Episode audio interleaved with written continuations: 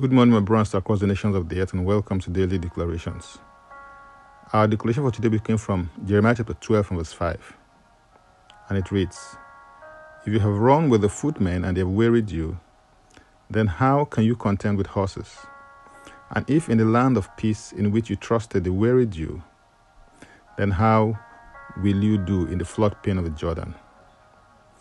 An encounter with the power and the presence of God is an encounter for transformation. The presence of the Lord is a cure for weariness of any kind in every area of your life, whether it's in your spirit, soul, or body. Isaiah 40, verse 30 and 31 declares that even the youth shall faint and be weary, and the young men shall utterly fall. But those who wait on the Lord shall renew their strength. They shall mount up with wings like eagles. They shall run and not be weary. They shall walk and not faint. Your strength is exchanged for his strength through osmosis in the power of the Holy Spirit.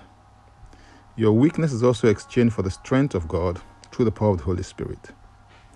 My focus is on how to contend with horses. A quick look at the text may appear as if there is no way that you can contend with horses, but a deeper examination will reveal otherwise. In order to contend with horses, you will need a level of strength that is higher than horsepower. This level of strength can be obtained as you switch from the natural way of doing things to the supernatural dimension. God wants you to live your life naturally supernatural and supernaturally natural. It will take operating at and from a speed higher than the dimension operated by horses in order to contend with horses and overcome them. Operating and functioning in and from this realm requires a grace for supernatural speed. The example of Elijah running and overtaking the chariots of Ahab is a classic case of a power in operation that's above and beyond the power generated by horses. In 1 Kings 18, verse 44 to 46, the Bible says, Then it came to pass the seventh time that he said, There is a cloud as small as a man's hand, rising out of the sea. So he said, Go up, say to Ahab, Prepare your chariot and go down before the rain stops you. Now it happened in the meantime that the sky became black with clouds and wind, and there was a heavy rain. So Ahab rode away and went to Jezreel. Then the hand of the Lord came upon Elijah, and he gathered up his loins and ran ahead of Ahab to the entrance of Jezreel. When the hand of the Lord came upon Elijah, his speed was so swift that he, as a man, running on his two feet, ran ahead and overtook the chariots of Ahab. This is nothing short of a supernatural ability.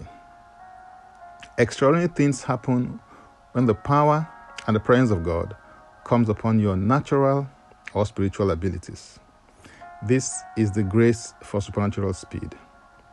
Through the grace for supernatural speed, you develop the capacity to achieve in the natural what may seem unattainable otherwise.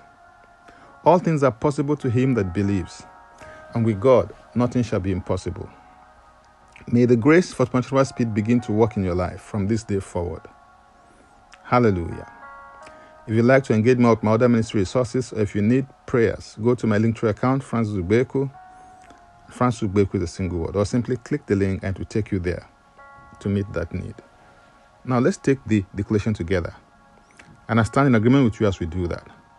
Father, I thank you because you are a great God, and with you nothing is impossible. I receive grace for spiritual speed in all my endeavors from this day forward.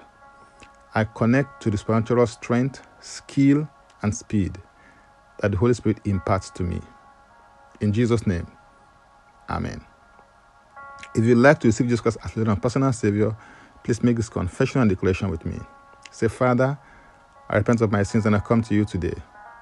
I believe in my heart that Jesus Christ died for my sins according to the scriptures. He was raised from the dead for my justification. I receive Jesus Christ into my life right now. Be my Savior and my Lord. I believe and confess Jesus Christ as my Lord and personal Savior. According to your word, I'm now a child of God. Thank you, Father. In Jesus' name, Amen.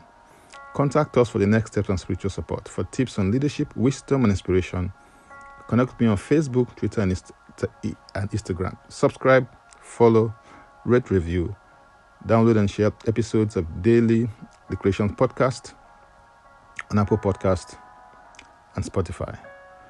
Before I come your way again, I will pray for you and bless you. May the Lord bless you. May the Lord keep you. May the Lord make his face to shine upon you and be gracious unto you. May he lift up his countenance upon you and may he give you peace. In Jesus' name, Amen. I am Francis Ubeyeku.